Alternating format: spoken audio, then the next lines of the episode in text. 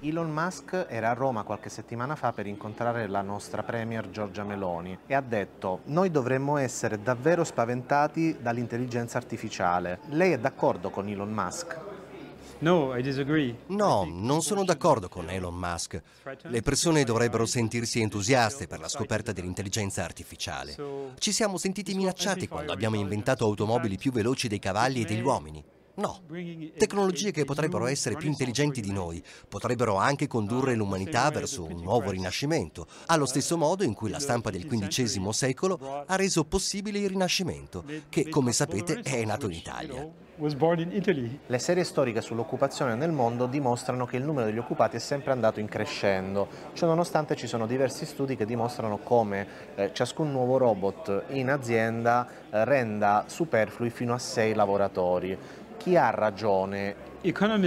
Gli economisti, esperti di mercato del lavoro, ci dicono che non c'è alcun precedente nella storia in cui una rivoluzione tecnologica abbia causato disoccupazione di lunga durata. Vent'anni fa avremmo definito ridicola l'idea che potessimo guadagnarci da vivere facendo l'influencer di Instagram o lo youtuber. I lavori che esisteranno tra vent'anni sono molto difficili da immaginare oggi, ma esisteranno. Lei ha vinto il Turing Award, eh, conosciuto anche come il Nobel della tecnologia, assieme a Geoffrey Hinton e Joshua Benjo. Entrambi hanno firmato la famosa lettera eh, che avverte sui rischi esistenziali eh, dell'intelligenza artificiale per l'umanità. Perché lei ha deciso di non firmarla? Perché sono completamente in disaccordo con l'idea che l'intelligenza artificiale possa essere paragonata alle armi nucleari che uccidono milioni di persone. L'intelligenza artificiale oggi salva vite.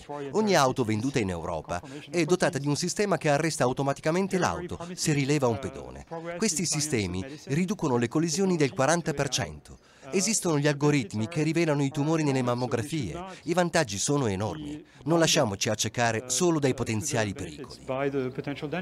Nel 2123 vivremo molto più a lungo grazie a tecnologie come l'intelligenza artificiale applicate alla medicina? Sì, sono d'accordo. L'intelligenza artificiale può ora prevedere la forma di una proteina e questo è molto importante, appunto per progettare nuovi farmaci. Quindi sì, ci aspettiamo molti progressi nella risoluzione dei grandi problemi che affliggono l'umanità. Allora, ho di freddi, eh, vedo che in realtà eh, la cosa non la preoccupa minimamente. Vogliamo parlare un attimo di che cosa veramente intendiamo per intelligenza artificiale? Sì, anzitutto eh, no, non è vero che non mi preoccupa assolutamente, perché è, verissimo che le tecnologie eh, insomma, hanno spesso portato dei benefici no, alla nostra vita, però se noi pensiamo a come usiamo tuttora, per esempio le automobili, le televisioni, i computer, i social, l'energia atomica, e beh, c'è da pensare, siamo uomini, certo potremmo andare verso le migliori eh, utilizzazioni e spesso andiamo invece verso le peggiori.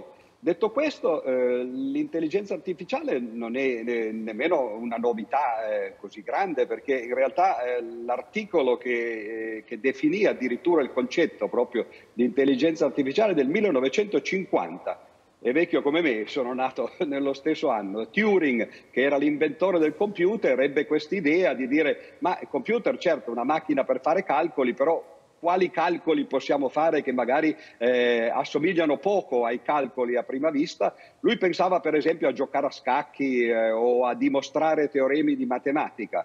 E eh, in effetti eh, ormai sappiamo che i calcolatori giocano a scacchi molto meglio degli uomini, non c'è più storia da tanti anni, Kasparov perse la sua sfida negli anni 90. Oggi eh, la cosa ci impressiona di più perché con questa chat GPT che è arrivata qualche mese fa tutti abbiamo potuto metterci le mani sopra. Tra l'altro non è nemmeno una versione così eh, aggiornata, anche perché ci vuole parecchio per aggiornarla, ci vuole un anno, un anno e mezzo, e non è nemmeno interattiva, sta per uscire tra pochi mesi la versione interattiva in cui effettivamente potremo parlare e, e, e, e la, la chat potrà imparare da ciò che diciamo. Detto questo però... Eh, non, ah, and non, non, andare troppo, troppo, avanti professore perché Eh, non ci potevamo aspettare una risposta diversa da Odifreddi, quindi da una parte c'è un giustificato diciamo, allerta, oppure insomma, bisogna pensarci, però dall'altro è anche uno strumento. Eh, eh, Odifreddi, il, lo scenario eh, pur diciamo, cautamente eh, ravvisato da Iezzi, c'è quel film, l'abbiamo visto tutti, insomma Terminator, tra cento anni potremmo essere soppiantati dalle macchine oppure no?